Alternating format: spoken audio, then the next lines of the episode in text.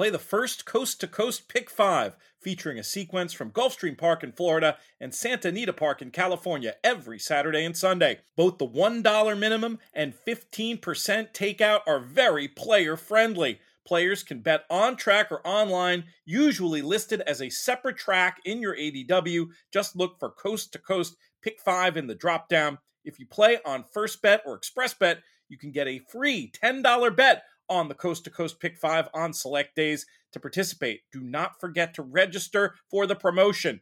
Get the Pick 5 sequence, expert analysis, free past performances, and more at inthemoneypodcast.com slash coast. And be sure to check the podcast we'll be doing every Saturday and Sunday for this new special bet. That URL once again, inthemoneypodcast.com slash coast.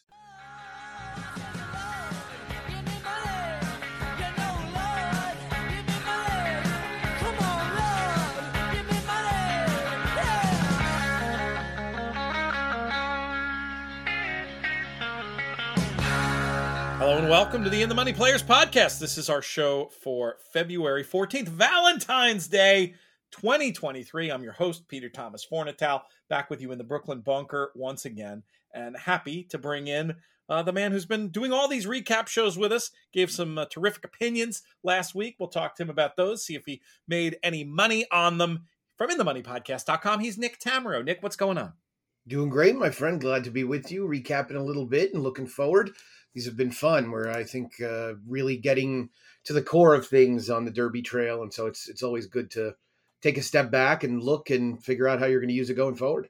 I wish I had anything I could characterize as, as a strong opinion at this point. Maybe we could take a, a quick look back. I didn't prep you for this. I didn't prep me for this, but to take a look at how the future wager um, closed and see if there's anything to, to glean from there. I just, you know, I'm really not close to having anything that I would confidently call a derby selection or an anti-post interest at this point. Did did you end up participating in the future pools at all?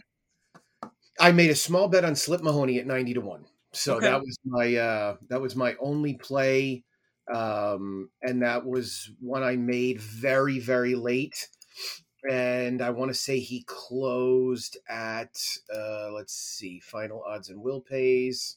He closed at 93 to 1 okay. I mean hell from from that from that perspective why the heck not? Uh, what is it in particular? I know we talked about the horse uh, and and the form that of, of some of those races and how it, it ain't bad at all. But what in particular interests you in slip mahoney?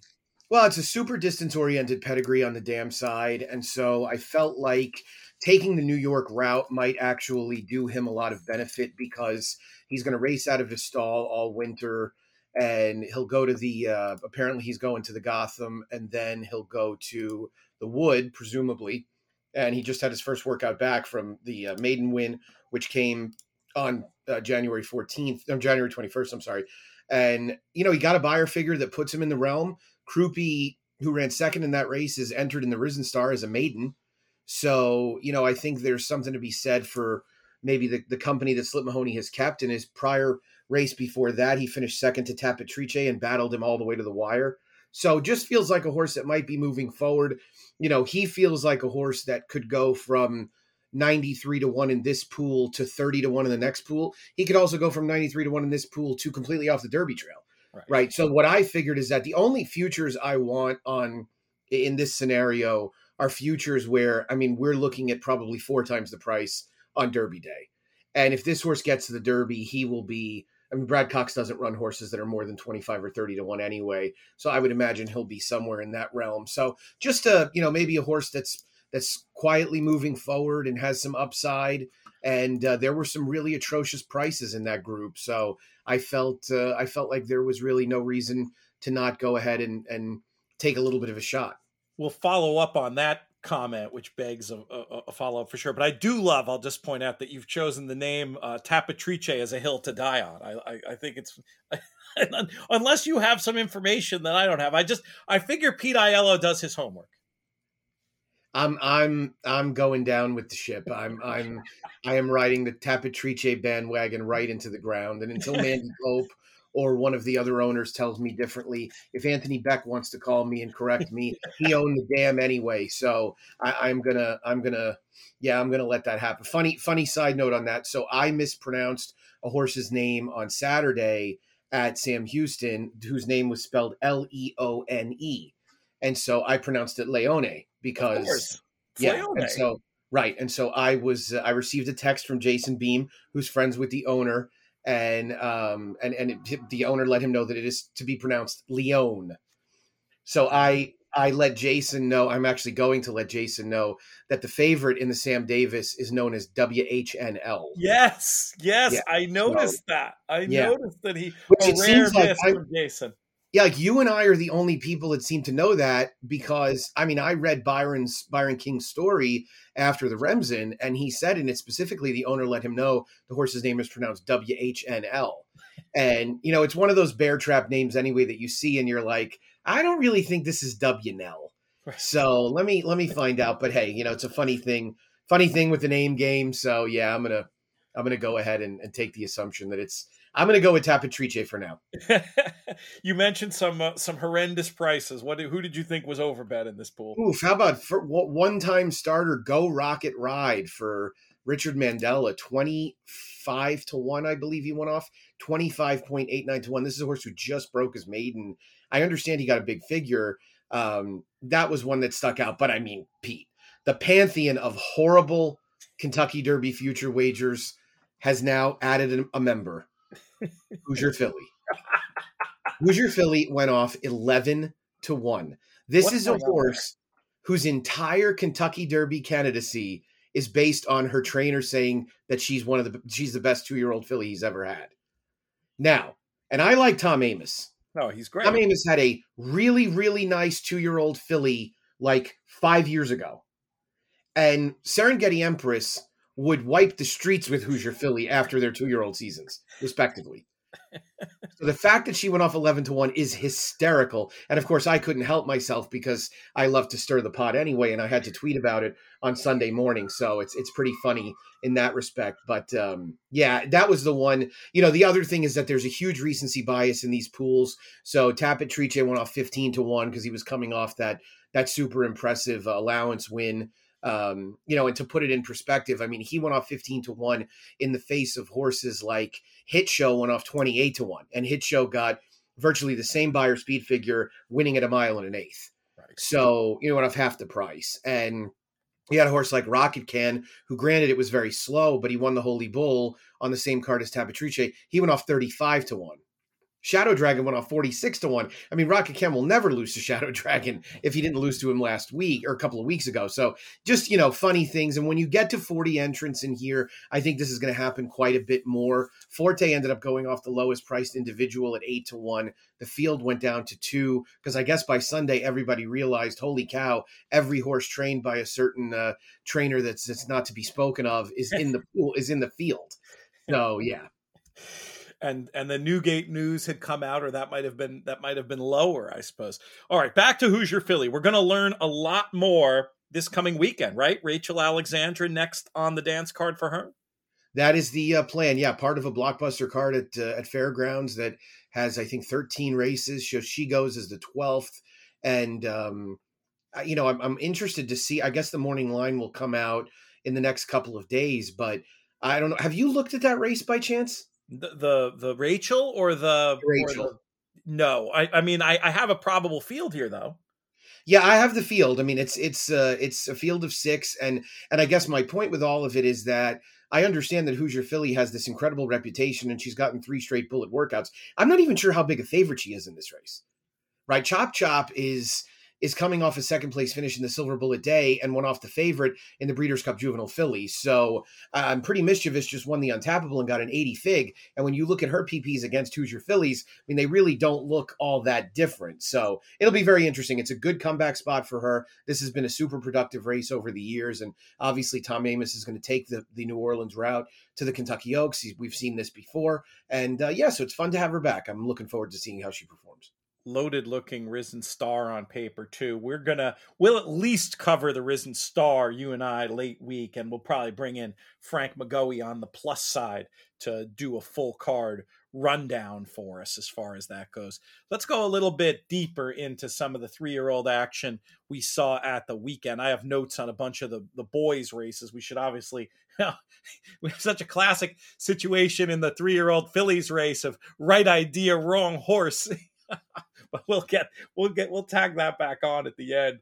Let's start at Aqueduct we already mentioned a hit show who was much the best in the Withers. 91 Beyer speed figure, excellent pick by you, and showed it was not just the Lasix that caused the improvement. This was a race that was coded fast throughout on Timeform US. That pace set by uh, Arctic Arrogance who gets a big 10 point upgrade on the Timeform US figures for that front running effort through the fast fractions. wondering if it isn't time for for a cutback there or if they're going to stay the course.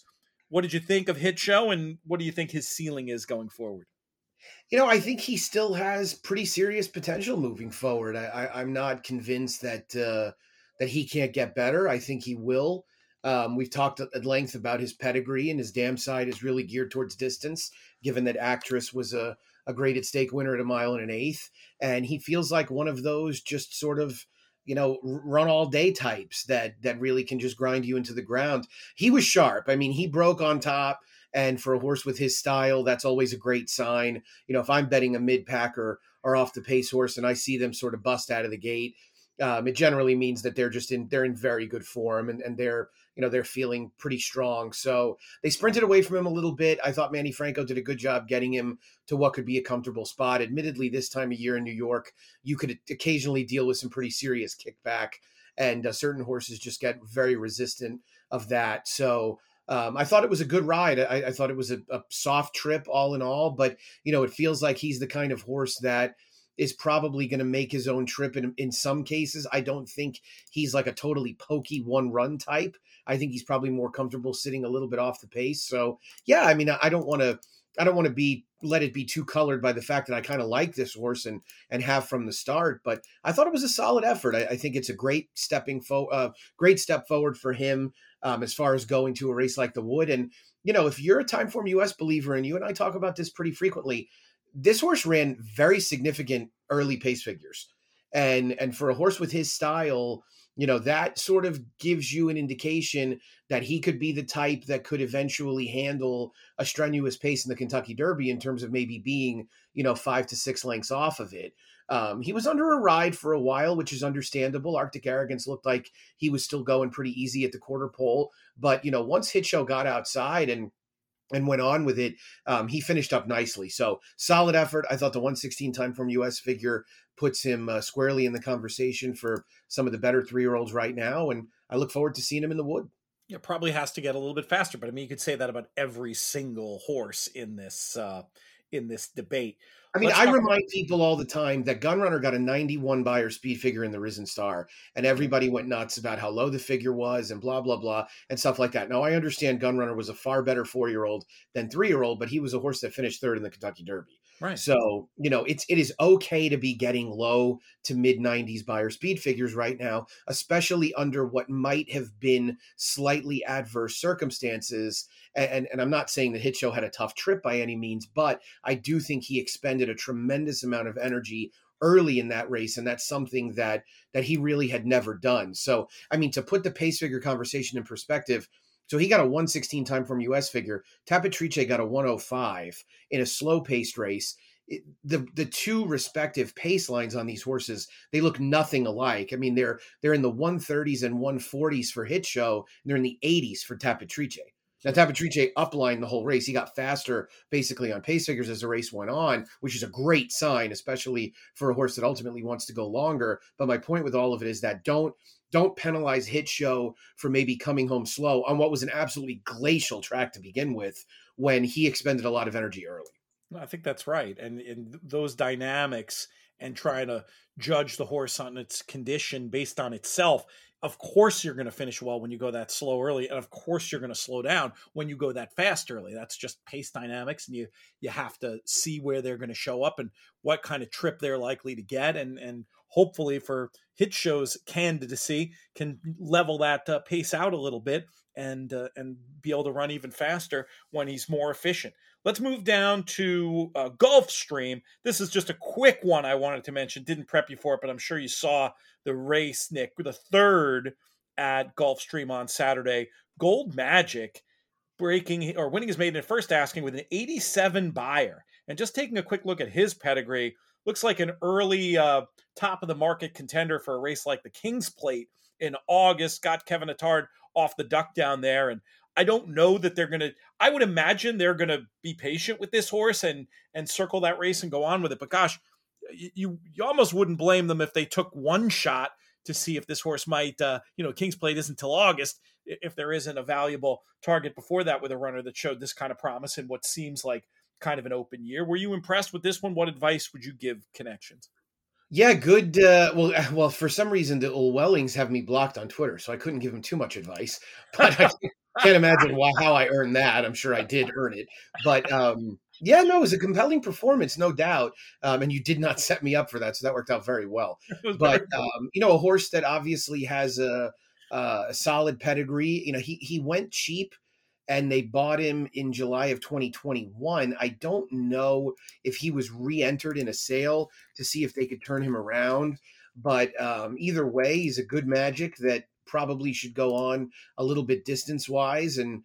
Um, I, I, would have no issue with them trying one time maybe to get him to the Derby. I just you're it's a little bit of no man's land to be breaking your maiden in the second week of February because the Fountain of Youth is going to come back really fast and you're going to face Forte and some other good horses. And you know if you if you don't go there then you're shipping. So I mean they might long play it and look at uh, at the Kings Plate very astutely uh, mentioned properly by you. And, uh, and and you know I wouldn't blame him for that. I, I wouldn't I wouldn't argue quibble with them at all about doing something like that. But you know, there's there's nothing bad about having a good three year old really at any time of year. So it's uh, good for them. And he beat what looked like a you know relatively solid field. It didn't have a flashy Todd Pletcher. It did have a a fast working Chad Brown, good magic that was a little dull. Joel Rosario couldn't win a one horse race right now. I don't think he had anything to do with why that horse lost. The Pletcher entrant was coming back off a long layoff after kind of a nondescript effort it uh, at Monmouth last summer. I also I wondered personally how many like really good horses Todd was going to debut, knowing that Irad was on suspension. So I you know I don't I don't think he did over the weekend. He had a firster on Sunday that got a lot of money. That didn't run that great, but you know whatever. That's an aside. So yeah, fun to see, and, and obviously you know having the uh, the Canadian connection, there's uh, plenty to like there. Let's talk about the 10th race. And there was an impressive uh, Pletcher firster here, though not quite able to get the job done, but took a ton of money into the teeth of the two favorites. I think this was a Pletcher runner, Dreamlike, the gun runner Tapit, um, that I thought ran pretty well wide, um, debuting at a mile, which isn't easy already. It was Arthur's ride, though, who, you know, I'm not going to give us too much credit for coming up with this obvious uh, two to one shot, but Arthur's ride got the 89 Beyer, uh, a raw 90 on Timeform US, but upgraded to a 94 for being right on that honest pace. I thought this was a nice return to the races from this horse that ran in those two really fast two year old races at Saratoga. As you point out, we're kind of in no man's land now for a race like the Derby, but this looks like it could be a summer horse. And I wouldn't say anything different about Dreamlike, who, who again, I, I thought was very, very promising for that uh, lovely, lovely blood, good connections. Did you have any thoughts on the 10th from Gulfstream on Saturday? Yeah, I pretty much agree with everything you said across the board. I think Arthur's ride might be more of a of a, a summer type. I could see I could see Mott maybe looking at running him somewhere derby ish. Uh, just to give him one shot, but uh, this feels like a horse that you could easily see in a race like the Peter Pan, maybe prepping for the Belmont. He is a Tapit. Um, he's out of a point given mare, so I think there's reason to believe that he'll go on distance wise without much of an issue. I, I will admit, Pete, and, and, I'm I'm obviously a jerk, but um, I, I, was I was watching the race and I was like, I needed either Arthur's ride or Case for the the coast to coast pick five, and the whole way down the stretch, I was like, "Who is riding this horse? Is this some kind of bug boy?" I mean, he looks so awkward in the saddle and so uncomfortable. And I realized it was Richard Kingscote, who obviously has won a ton of races, but you know is is going to look that different style. It's that it's a different style, exactly, totally different style. So much more of a, of a European look in the saddle, much lower in the saddle, and, and way different whip action. But I'll tell you what, this horse now in three races has either he has won and he has run into two really good horses along the way. Disarm, who he lost to in his debut, is, is apparently coming back pretty soon. He's been working steadily. And obviously, the second horse he lost to was Instant Coffee. Yeah. So you know he's just been a little unlucky, and and uh, the way Mott's going right now, actually Disarm is entered at Oaklawn on Sunday. Um, the way Mott's going right now, I mean, I wouldn't I wouldn't put anything past him. So yeah, I thought it was a good effort, and I, I look forward to seeing him down the line let's talk about the other uh, Florida track over at the Sam F. Davis from Tampa. This looked to be a speed favoring track, according to, I mean, it just looked that way visually, and the time form algorithm and the racing flow algorithm had it that way. The race was won by Litigate. The time was uh, was pretty slow, 77 Beyer, and the raw time form US within a point of that. But I was wondering rather than being too judgy about it, if being a bit against the profile of the track made this maybe a little bit more impressive than that very slow raw figure suggests. We talked a little bit before about Dubyuhnell horror trip there, but found so little in a slow race that it's tough to get too excited going forward. Is this a, a, a race to be dismissed because of the time figure, or, or are you interested in litigate going forward? I think the only way to describe it is slow. Yeah.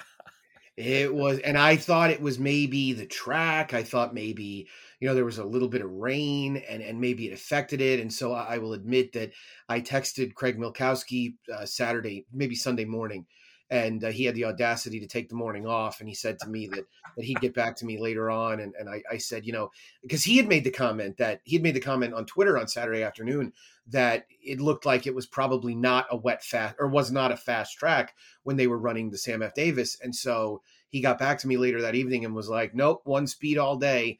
So you know I, I will say that you have to give litigate a little bit of an opportunity to move forward because he was outside he broke like a shot he did kind of kind of take the worst of it in a way for a good bit of the race. Um yeah he was against the profile but the thing is they went fast. Yes, so you know I, I, think he was helped by that. Um I, I, will admit just from my own my own wagering I, I was i was very very annoyed after the suncoast which we'll talk about because my my cross country pick fives were dead, and and I would have been alive to litigate for I think five or six dollars. And so I, I, made a big win bet on litigate. It was probably a shorter price than I would normally bet on a horse to win. But um, and then in the in the tries, I thought I was being cheeky, and I played the three and twelve underneath him. And so I played eleven with three twelve with all, and eleven with all with three twelve and i mean they're turning for home and it's running 11 12 and like a bunch of bombs are, are battling it out and i thought you know i had to try multiple times. I thought oh this is going to come up like a total a total yahtzee and uh, and the 12 just stopped and and so did classic legacy he kind of spun his wheels he didn't really stop so it was an eyesore of a race pete there's no other yeah. way to describe it it was it was very hard to watch groveland had a bunch of trouble but he looks like nothing better than you know, an, an, allowance type, not even a graded stake type. So these horses are going to have to get a lot better. I'm guessing Todd knew that too. That was part of the reason why he sent Litigate to a race like this. So he did his job. He didn't do it particularly in impressive fashion. Maybe he gets one more opportunity moving forward. But you know, the problem with the Tampa Derby a lot of times is that you win that race, you're kind of stuck nowhere in terms of one more prep, or you know, are you running again? And you know, if this horse were to win that race and get a you know a high 80 type Beyer, he'd be a hard horse to back in Louisville. I think that sounds exactly right. While we're on Tampa, let's talk about the Suncoast. We talked about trying to fade Wonder Wheel and Julia Shining and uh, trying to maybe come up with a local horse to do it. Wasn't smart enough to come up with Dreaming of Snow, who wires the field under Camacho at 38 to 1 and is a, a rare time when I think, you know, maybe I, I wouldn't have ever wanted to play the all in this race, but I think I could have been convinced on one combo to play the all but Wonder Wheel and Julia Shining, given my uh, given my opinion. Wasn't smart enough to do it. Uh, this is one of the race races people will talk to about the the speed helping uh, Camacho get this one home. Any anything you see after the race on Dreaming of Snow, or is this just one of those things? Yeah, I particularly enjoyed that I used the other two horses from the Gasparilla in the in the cross country pick five, uh, which included Charlie's Wish at thirty three to one and not Dreaming of Snow at thirty eight to one. I just didn't think she'd get that kind of trip at all. I thought that some of the other stretch outs would be forwardly placed, and quite honestly, I felt like if the pace was moderate, Wonder Wheel would just pounce on whoever was making it yes. and go on with it. So it, it was a.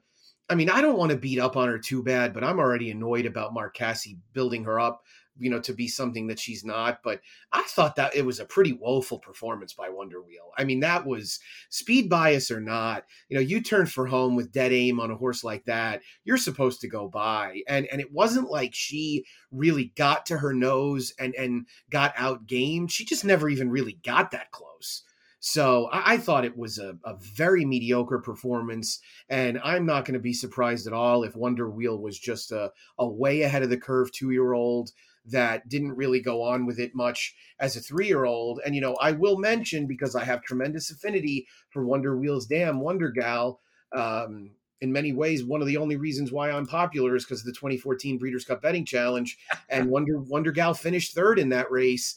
And you know, it took Wonder Gal about 10 months to win another race after that. So, yeah, and she didn't even win that day. So, I mean, this, my point being, this might be a precocious dam side that just doesn't really go on with it later on. And so I, I'd be very concerned about that. I will also say, and Andy Serling stole this from me before he put it on Twitter. I told him on Sunday morning, I said, Julia Shining will never lose to Wonder Wheel again, ever in my opinion. I, I, actually thought, and I've always kind of, you know, we we were very realistic. We were very candid about Julia Shining, but I do think there's there's always an element of it in the back of your head that you know this is a horse that still has a ton of potential to move forward. I thought she ran fine.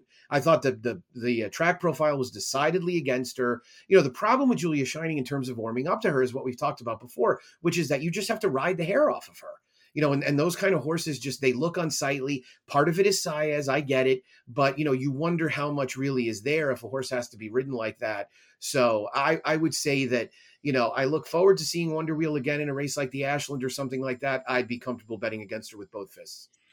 Julia Shining, I wonder if sometimes those kind of horses, those bicycle type horses, distance can really be their friend, where they can kind of just cruise along there early and even if you ask them early they have enough time and room to get going. You know i wonder i wonder if that might be a key to her. Now granted there won't be an opportunity for uh, for, for a while uh, if if we find out that that's right.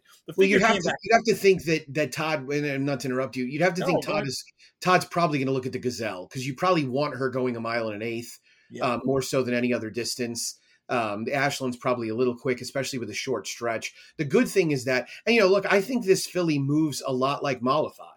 You know, I think I think she's a lot smaller based on the on the physical look of it, but she moves a lot like Malathaat. Malathaat was a horse that had to be ridden hard. The problem I guess the problem that existed maybe before Saturday that's not as much of a concern is that it seemed like Julia Shining had no speed at all. And she was at least able to get herself into a comfortable position going into the backstretch. I mean, she was fifth, about five lengths off the lead, which, you know, I think when you're talking about a horse that grinds away like her, you'd take that position you know, the, the thing is you you watch her and you see Saez tapping her on the shoulder and he's on she's on a loose rein, he's pumping away, and and you're like, this horse can't be good.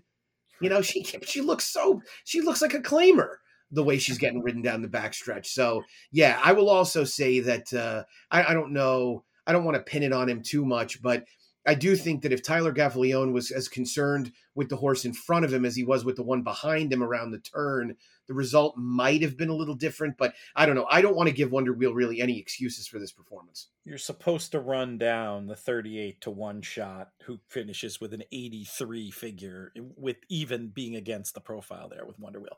I will say, just to be, uh, you know, we'll we'll do our. Uh, our, our, double act with the the trainers and the fillies. Not look, I mean, I agree with you in all material ways about the over ambition, but uh, w- that comes when they have the, these these horses. But I will just offer the the explanation that I see. I think it has to just do with when you're a horse trainer, and especially in a world where horse racing is so much more niche now, that like every cocktail party, public function, any any social experience that they've had, like pretty much in their adult lives, the, the question that somebody asked them is, "Oh, what what have you run in the Derby? Have you won the Derby? Derby, Derby, Derby, Derby?" And I think it makes them a little crazy sometimes when it comes to these fillies that you know maybe have the ability. I think, especially if they're if your personality, as Mark Casse's clearly does, allows you to dream on things out loud. I think I think that's where it comes from. I'll just I'll just throw that out there as a possible explanation. Do you buy that at all? No, I think that's definitely part of it. And I think my what I would say kind of dovetails with what you're saying, which is that, you know, trainers sort of of crave and fight for relevance. And I'm not saying that guys like Tom Amoss or Mark Casse are irrelevant at all, because they're not. But the thing is, if you, you know, part of being an effective trainer is being a good salesman because you're selling yourself and your operation to potential owners. So if you're you know, if you're able to say, like, hey, I've got this really, really good horse, then it's going to make people notice. And it's obviously going to make you very prone to overrating them as well. And, you know, the, the, the thing that sort of, I mean, the thing that pissed me off, for, lack of a better way to put it, is that the, the way that Tom Amoss and Mark Casse, respectively, have described Hoosier Philly and Wonder Wheel when they've had particularly good horses in the last six years for owners that they still have. It's like, okay, buddy, Classic Empire was in your barn six years ago. There is no way that you have forgotten how good he was and that you're suddenly saying that Wonder Wheel is better. And for the same matter, why would Tom Amoss forget that Serengeti Empress? I mean, Serengeti Empress won the ballerina during COVID right? I mean, she was just in his barn and and and put up some performances that were incredibly good, all things considered. So, you know, that's part of it. But at the same time, if you're taking and, and the other thing, and not to go on a tangent about this, the public seems to have this bizarre fascination with running fillies against males. I mean, there's yeah. just this this incredible, and so the the the lack of success that that my daughter is now weighing in on this topic. Here, take this one so the uh, sorry about that the the thing that has the thing that that comes into it is that you know they just know that it is and that's why i said on saturday the best twitter fodder is so and so is running against males right i mean they just love it and and meanwhile you know what success have have female horses had on dirt against males in this country in the last 10 years virtually none because it's really really hard it is. I mean, we've seen we've seen limited limited amounts of success as recently as uh, as recently as last year, but I, people love the storyline. There's definitely something to what you're saying about the selling, right? You'll hear this. I mean, I think there's no more hilarious example of it than than Aidan O'Brien, who I love, obviously, but like it's just funny how every every next three year old is the best three year old, and it's it's like he's already marketing the stallion you know and obviously that's not nearly as relevant on the on the filly side but i think there's some combination of recency bias and wanting to remain relevant and just pumping up this horse that may well go through the ring on night of the stars for god knows how many million. And you know if that quote from the trainer back in the spring lets the millionaire bid the or the billionaire bid the extra million like maybe i don't but i don't think they're doing it here on that conscious of a level. I think it's more tied up in in just like people getting very excited about the now and and not remembering about the 2 years ago i think it's a it's a human tendency and i think the reason you're you know and i'll say we're we're to some point offended by it is only because just being such huge fans of of the when you're a huge fan of the sport, you try to have more, a little bit more of a historical perspective, and remember the achievements of the Serengeti Empresses and the classic empires of the world. It's a, I mean, that's really all it comes down to, right? Yeah, exactly. Yeah, that, that's the best way to put it. I want to I want to appreciate the horses that were good, and you know the the uh, the so and so is the best horse I ever rode, so and so is the best horse I ever trained, things like that. I mean, those are just the dumbest conversations ever to me because, you know, a, a good trainer has had a number of really good horses, right? And at the end of the day, I mean, as you're alluding to, Wonder Wheel is worth a fortune already. I mean, she's you know, it's not going to take anything away if if a if a jerk like me thinks that her trainer is overrating her. You know, she's an into mischief out of a Grade One placed mare that now is a champion and and a, and a multiple Grade One winner. I mean, she is worth an absolute fortune. So I hope for her sake. I have nothing. I, I have always enjoyed listening to Jonathan Green, and and I think that uh, one uh, his dad Leonard Green seems like everybody I know in racing likes him. So I'm rooting for them. I, I really am. I would just you know, I don't think I would say it to Mark Casse if I was them, but I would probably cringe every time I saw a quote like that. But hey, you know what? You don't cringe when you look at all the zeros on a check.